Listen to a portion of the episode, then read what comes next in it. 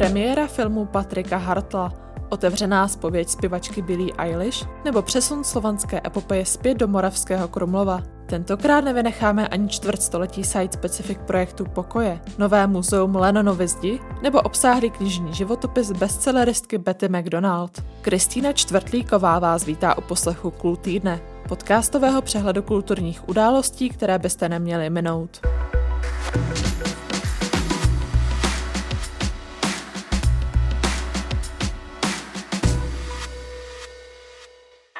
Pane, tady je dámské oddělení.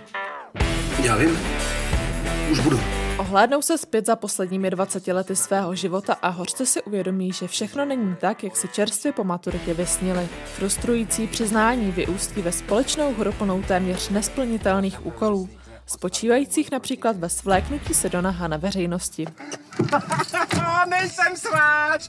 Ty vole, nejsem! O čtveřici nejlepších kamarádů vypráví spisovatel Patrick Hartl v novele Probok, šampon, tečka a karel, která se devět let po knižním vydání dočkala celovečerní podoby. O adaptaci svého debitového literárního počinu se postaral sám autor, který se ujal režie i scénáře. Původně jsem myslel, že to bude film, ta knížka, a tak jsem se k tomu teda vrátil a moje žena mě ukecala, abych točil. Eh, tak jsem to eh, natočil a zkusil jsem to scenaristicky udělat tak, abych znovu ten příběh odvyprávěl jinak. Nejenom, že jsem vybral scény, o kterých jsem přesvědčený, že jsou nosný z toho příběhu, ale všelijak jsem je pospřehazoval a taky jsem e, několik scén vymyslel, novej, a vymyslel jsem nový konec. Do titulních rolí mužů čelících krizi středního věku obsadil Martina Pechláta, Davida Švehlíka, Hinka Čermáka a Martina Hoffmana. Většinou v českých filmech, eh, nebo vůbec obecně třeba v eh, komediích nebo mainstreamových věcech, ti chlapi jsou vykreslení buď to jako takový roztomilý trdla, anebo takový jako hulvát. Ty komedie často zjednodušujou. Já vždycky všechny postavy píšu podle sebe, eh, jenom vlastně rozehraju nějakou tóninu, která je ve mně eh, a je třeba maličká a já ji zvětším a udělám z toho postav. A nejvíc jsem Karel, jo, takovej racionálně uvažující vrkoholik. Ženské protěžky stvárnily třeba Daniela Kolářová, Barbara Poláková nebo Kristýna Boková. Další knihu už se však prý sfilmovat nechystá. Jak jsem říkal, že se mi nechce vracet k tomu samému příběhu a vyprávět ho znovu, tak to, to platí i u ostatních knih. Já se nechystám uh, režírovat svoje knížky. Komedie z příměsí životních dramat vstoupí do českých kin ve čtvrtek 29. července.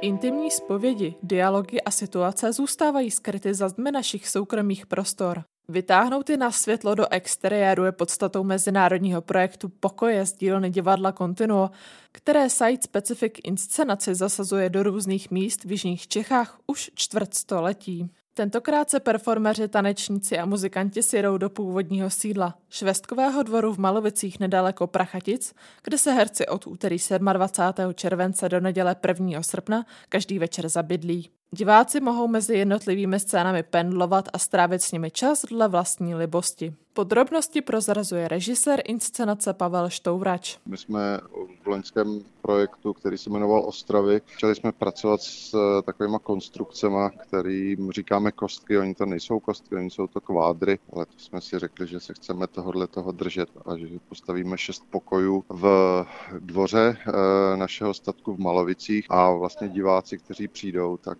budou ty pokoje navštěvovat. Soubor podle něj k projektu každý rok zve hostující umělce. Jsou to uh, buď to studenti divadelních škol nebo mladí začínající umělci. Když se ta skupina tady sejde, tak se ty lidé vzájemně vidí poprvé a dělají spolu poprvé v životě, což dává jako tomu projektu velice takový silný náboj. Říká Pavel Štourač. Pokoje jsou jakousi divadelní metaforou, která vybízí k hlubšímu zamyšlení nad tolik medializovanou pandemí koronaviru. Žánrově neuchopitelné představení bude nejen tuto tématiku reflektovat skrze choreografii, výtvarnou stylizaci nebo třeba loutkové divadlo.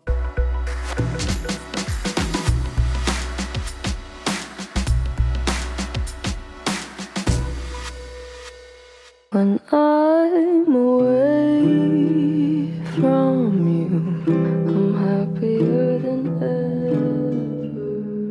Billie Eilish šťastnější než kdy dřív? 19-letá rodačka z Los Angeles, která se ověnčena sedmi soškami Grammy stala nejmladší interpretkou v historii nejprestižnějšího hudebního ocenění, vydává očekávané druhé album nazvané Happier Than Ever. Try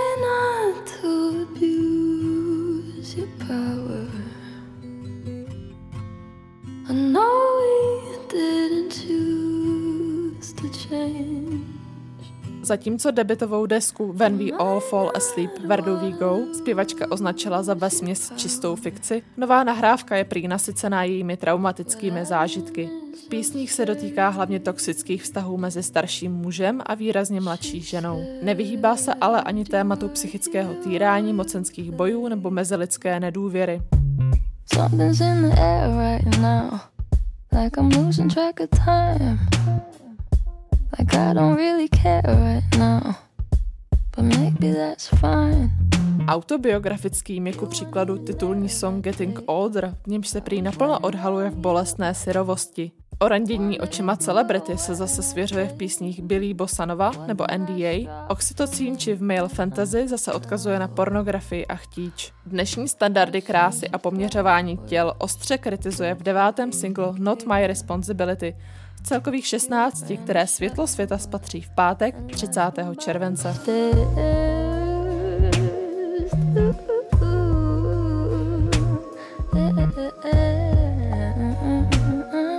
Thought you had your shit together, but damn, I was wrong.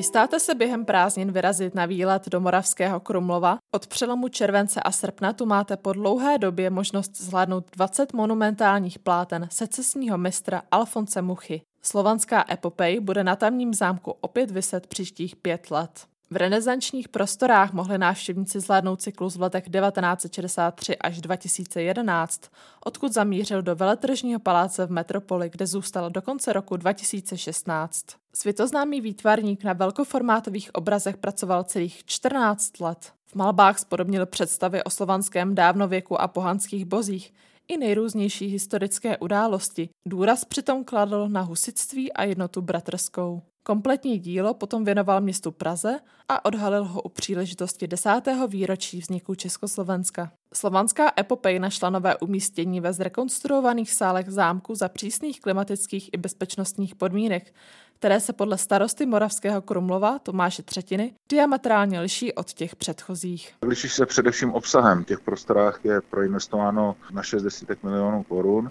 Jedná se o to, že tam nové osvětlení, nová klimatizace, nové stroje, které udrží stálou teplotu a vlhkost, velké zabezpečení, kamerový systém. Tomáš Třetina očekává díky přesunu epopeje nárůst turismu ve městě. Slovanská epopeje byla vždycky v Krumově hlavním tahákem regionu a ta otázka zní, kolik lidí přijede na slovanskou epopeji do Prahy a kolik lidí speciálně přijde na Slovenskou epopej do Krumova. My počítáme s 50-60 tisíci lidmi ročně. Uvádí Tomáš Třetina. Vzhledem ke stávajícím opatřením organizátoři doporučují si vstupenku zakoupit v předprodeji.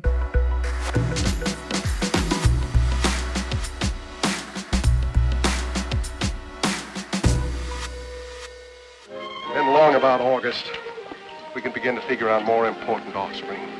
Oh, darling. Maybe five or six hundred of them. Five, six hundred what? Well, chicks, of course. Vejce a já, co život dal a vzal, nebo paní Láry Fáry. Americká spisovatelka Betty McDonald si svými upřímnými memoáry získala srdce řady čtenářů, včetně její skoro sousedky, která žije jen o několik ulic dále od autorčina domova. Dům, o kterém Betty psala, stál v Seattle, ale mohl být kdekoliv. Pro miliony jejich čtenářů se nacházel na různých místech. Respektive bylo to naše vlastní místo, vzpomínka, kterou jsme měli, nebo jsme si ji přáli mít. Zbuzoval pocit místa nabízejícího úkryt a náruč, do které jsme se celý život pokoušeli najít cestu zpět. Domov skutečný i zidealizovaný, píše Becker v životopisné knize Hledání Betty McDonald. Kniha se čtyřicítkou dosud nezveřejněných fotografií ukazuje, jak navzdory neutuchajícímu humoru ve svých dílech měla literátka drsný život. Ve 12 letech přišla o otce, ve 20 se vdala za násilnického alkoholika, později co by rozvedená matka strádala finančně a navíc si zasáhla tuberkulóza. Nakonec ve věku 50 let podlehla rakovině dělohy. Její biografii v českém překladu vydá ve čtvrtek 29. července nakladatelství Moto. Pokračuje šéf-redaktorka nakladatelství Moto Lenka Tréglová. My vlastně obety víme eh, jenom to, co ona o sobě napsala v těch knížkách. A protože ty knížky jsou humorní a milý a odlehčený, tak ona se tam držela jenom toho, co nebylo úplně tragický. Ale ona vlastně žila v dobách, které nebyly speciálně v Americe úplně nic jednoduchého, takže od dětství počínaje přes smrt jednoho ze sourozenců, o kterém se vůbec v knížkách nezmiňuje, po dluhy obrovský, ve kterých ta rodina byla, tak ona vlastně všechny tyhle ty věci tam uh, vůbec neventiluje. A tohle všechno v té knížce, v tom životopise se dozvíte. Čtenáři, který Betty milujou, tak asi budou úplně nejvíc nadšený z toho, že se dozvědí pravdu o jejím manželství který ona tak krásně popisuje v knížce Vejce a já, protože to nebyla taková idelka. Betty McDonald podle Lengy Tréglové unikala v literární tvorbě do lepšího světa, podobně třeba jako Božena Němcová. Ona už to teda psala v době, kdy vlastně unikat eh, nemusela, protože vlastně, když ty knížky začala psát, tak už žila s novým manželem, už eh, nebyla tak jakoby chudá, manžel byl stále zaměstnání, ale ona začala psát pro radost. A taky kvůli tomu, že v té době řádila v Americe hospodářská krize, ona jak známe z další knížky, scháněla práci a občas neměla co dělat. Tak její sestra přišla s nápadem, že by měla Betty začít psát. Takže ona začala popisovat svoji minulost a vzala to teda z té humorní stránky, jak byl u nich rodině, eh, v rodině zvykem. Že třeba i její maminka, která po smrti tatínka prodělala neuvěřitelné peníze v několika hloupých podnikatelských krocích, tak byla taky pořád strašně vtipná, taky psala nějaký knížky. Takže jedné strany únik, ale z jedné strany taková jako celorodinný ladění. Oni byli všichni hrozně optimistický. Prozrazuje Lenka Tréglová.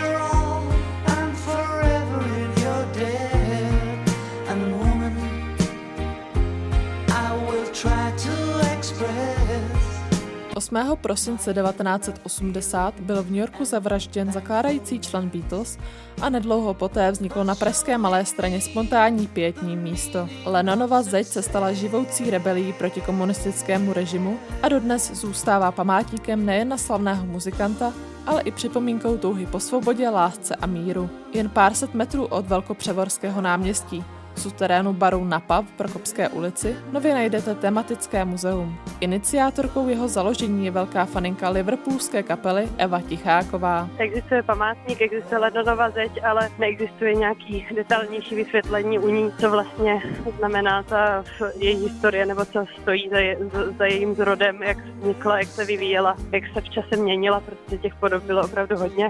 Tak vlastně mě to napadlo, že je tady tahle úžasná památka, je tady ten fenomén a není to nějak víc dokumentovaný jako právě v nějakém muzeu nebo na nějakých informačních panelech, na fotkách někde na jednom místě dohromady. Tamní výstavu o historii zdi doplňuje krátký dokument s archivními záběry a rozhovory s pamětníky. Ve filmu se objevují čtyři mluvčí, kromě toho jako hlasu vypravěče. Eh, je to jednak Filip Pospíšil, to je spoluautor knihy o Lenonově zdi. Eh, dále je to hudební publicista, hudebník Ondřej Konrád, dizident a publicista František Čuňa Stárek a poslední je to hudebník Petr Janda. Říká Eva Ticháková. Muzeum je zatím otevřené pouze o víkendech a vstupné je během prázdnin dobrovolné. Pokud se ale rozhodnete zaplatit doporučený vstup za 150 a snížený za 90 korun, dostanete navíc kávu. A to je z nového Cool týdne vše. Od mikrofonu se loučí Kristýna Čtvrtlíková, těším se příští pondělí.